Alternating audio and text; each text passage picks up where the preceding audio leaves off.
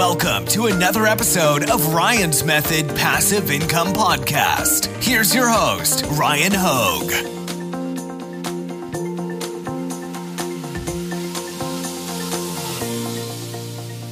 Etsy CEO was recently on Jim Cramer's show on CNBC, and he revealed some really interesting shopping statistics about Etsy in the month of April. And I want to share that with you guys in case you're looking for a reason to get started selling print on demand products on Etsy through my recommended print on demand production partner, Printful. Let's get started. Before we start, actually, let me introduce myself. I'm Ryan Hogue. I've sold $1.6 million on Amazon. You can follow the links in the description if you want a free mini course that'll walk you through how to set up the Printful Etsy integration, deliver one lesson a day to you by mailbox. It should only take you like 20 minutes a day. Hopefully, you have time to do that.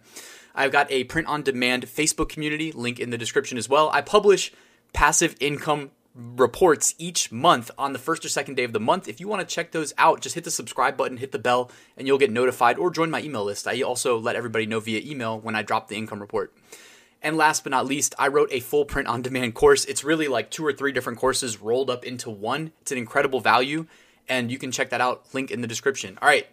So, this CNBC article, I went through, I grabbed the highlights, but basically, in summary, Etsy CEO, uh, what's his name? Josh Silverman, did an interview on uh, Jim Cramer's show, Mad Money, where it's really talking about stocks, but obviously, like stock performance is often tethered maybe not now if you guys follow the stock market right now a little bit less now than than usual but typically stock prices are tethered to like the performance of the company and then also projections of the future of the company and he revealed some interesting data about um, shoppers' tendencies in the month of April because obviously, like pre April or pre March, you know, kind of obviously a lot changed, right, in, in, the world. Uh, so here, I'm going to read some excerpts to you guys. I'm not going to spend forever reading them, but it's revealing some really interesting stuff, and I highlighted the most interesting stuff. All right, so these are quotes. He said Etsy sales nearly doubled last month, as in April 2020.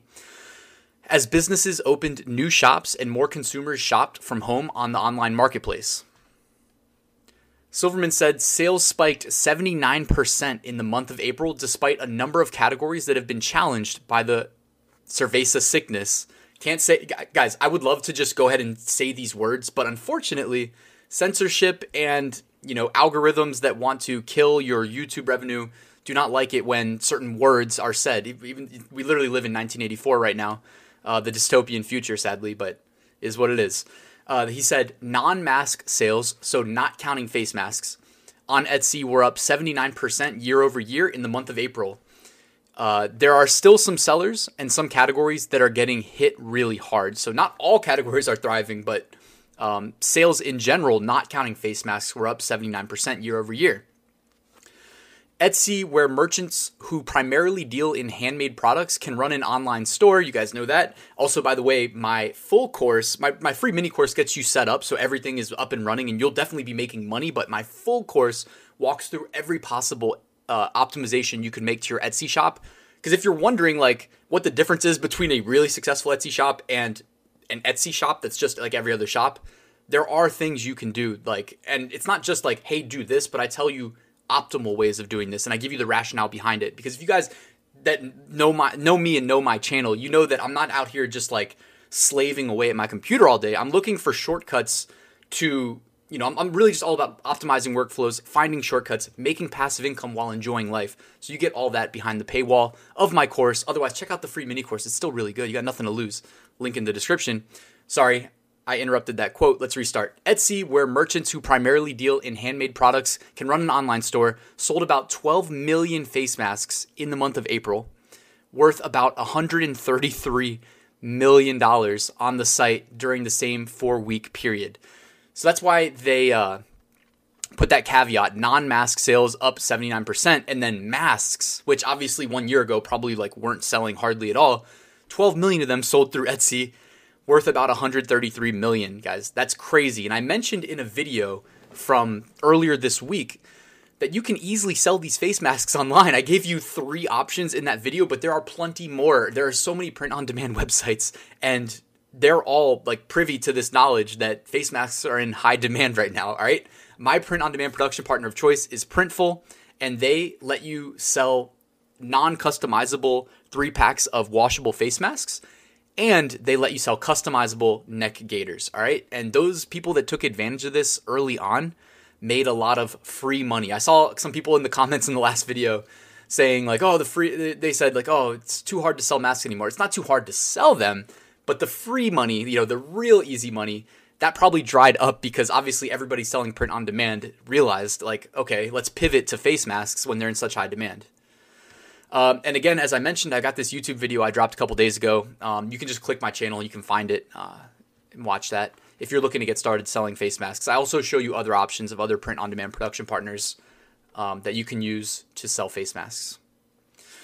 All right, Etsy also saw bright spots in the home furnishing, toys, games, and gardening departments during the month. Those sales resulted, or sorry, those sales results are a snapback from a tough month of March when sales were 20% in the negative, Silverman said. So I think in the ne- in the in March there was a lot of shock um, to consumers not knowing like, you know, how jobs are going to pan out, how life was going to be.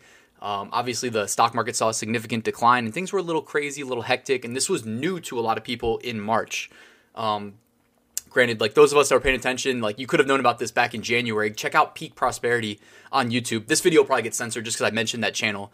Um, but they've been talking about this. They're on like day 115 of re- daily reports almost on the cerveza sickness. So if you want good info that's bipartisan, not censored, not filtered, not pushing any agenda, Peak Prosperity. Check them out. They've been doing a great job. And they also gave me the info I needed to make a ton of money when the stock market tanked because this was foreseeable.